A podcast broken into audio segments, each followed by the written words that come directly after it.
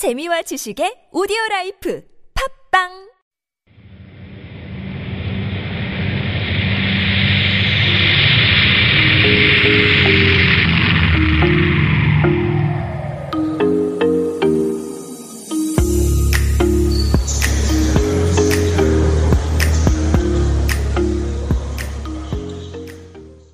Hello, welcome to Super Radio. This is Into the Breeze with Alex Sigrist. You're listening to T B S E F M one oh one point three. And we're going to do a little bit of a fun episode. I know the coronavirus is still something we need to be worried about, so I felt it wasn't really appropriate to talk about more places to go, places to travel to. It's good that we're all sticking together, maybe traveling less, staying inside a little bit more to make sure that we help fight this the terrible situation going on right now. So I thought maybe we'd take this opportunity to just talk about what it means to be a travel influencer, travel vlogger, someone who gets to basically make a living out of traveling. And I know we already heard from Zoe and Sina, who also do the Into the Breeze on Monday. We got to talk about their experiences, got to hear from them, how they got into it, how they made some money out of it, how they turned it into a career.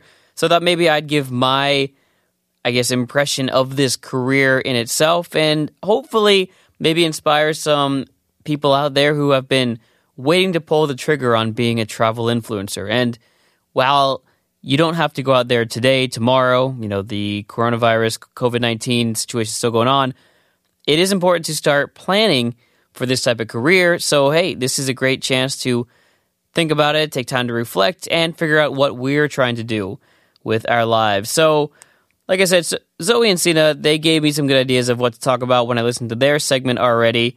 I'm just absolutely impressed by their level of business acumen. I think I am far, far, far from a business-savvy person. I just am not.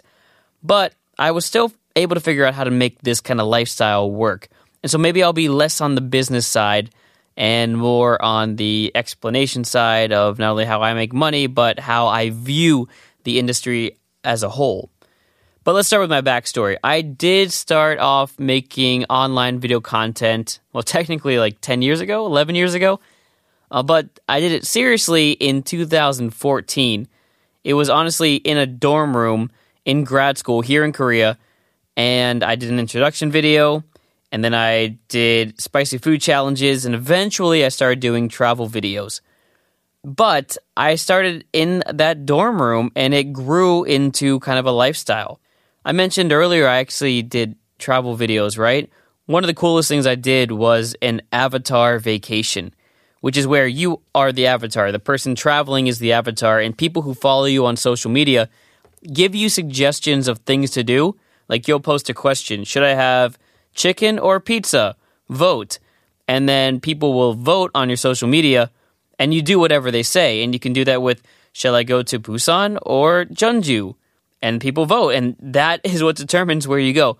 It's a really cool concept. I loved it. I had a lot of fun doing it. Here's where it all kicks in right now. How I started making money traveling. Yes, you get a little bit of money off of YouTube royalties, but honestly not a lot. I think the maximum I got during that period was maybe twenty thousand, twenty-five thousand Korean won.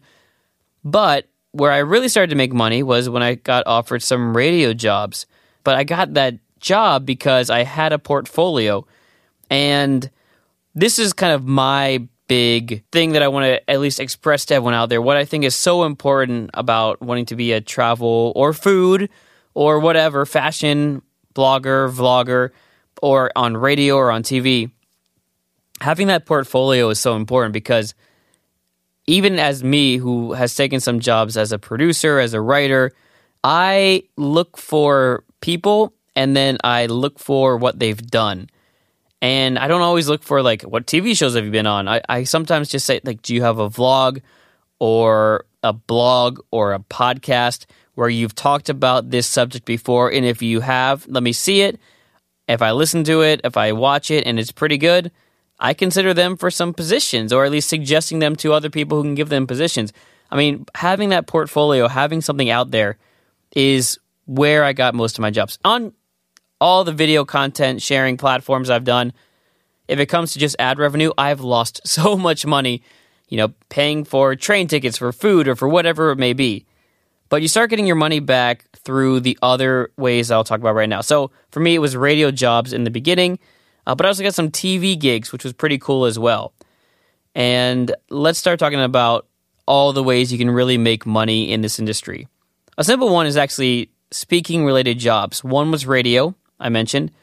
You talk about your travels, talk about where you've been, and you honestly use that content that you've created in the past to be your outline or to give you ad- ideas on what to talk about on air. Another thing you can do is give speeches, ironically sometimes teaching people how to be travel vloggers, and you get paid money for that too. I did T V shows, as I briefly mentioned, multiple shows where I'm actually traveling, and a few of them I actually vlogged on camera in front of their cameras. It was a T V series about vloggers, basically, traveling around Korea. Again, the key here is having that portfolio, uh, but I made money there. Contests are a big way to make money as well.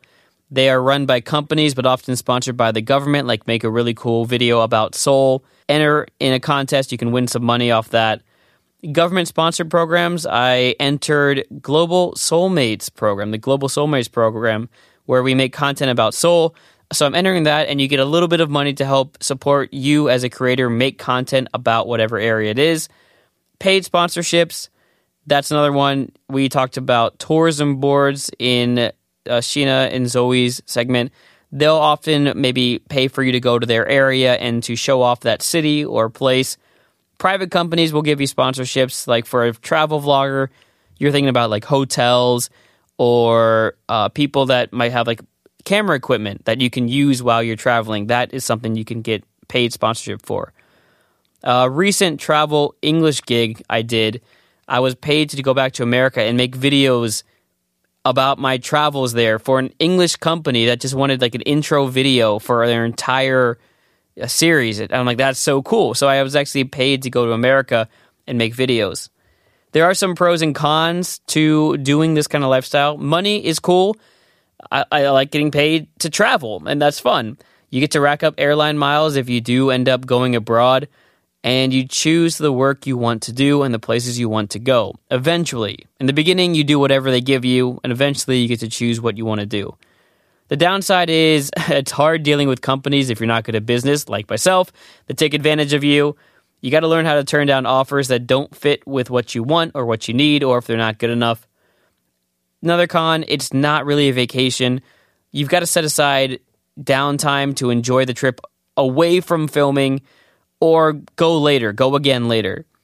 It's also hard work if you don't like editing, don't like writing scripts, don't like approaching companies to ask for sponsorships, you don't like f- filming in public. It's going to get hard then, and it is difficult work. And finally, you got to spend money to make money. Maybe you're buying plane tickets to go somewhere. Maybe you're uh, spending money on drones or something, nice equipment. You got to actually put in some effort and money before you start making money on your own. That's kind of a bummer. But overall, I would say it is a job, a career that if you are passionate about it and you want to show people something about Korea or other parts of the world, a travel vlogger, influencer is a cool job to chase after, and it does allow you to explore the world. And so that's kind of my story of how I got into this industry, I suppose, and how you yourself might use it as a blueprint. So go ahead and start working on that portfolio, get it ready, and go out there and just travel and enjoy the world and document what you do. That's it for this week's Into the Breeze. Again, my name is Alex Sigrist. Thank you for joining. I will be back next Wednesday. Stay safe out there. This is Super Radio on T B S E F M one oh one point three. Before I go, though, I will leave you with a song. This is one about traveling, knocking stuff off your bucket list. Live like you were dying. This is Tim McGraw. I'll see you next week.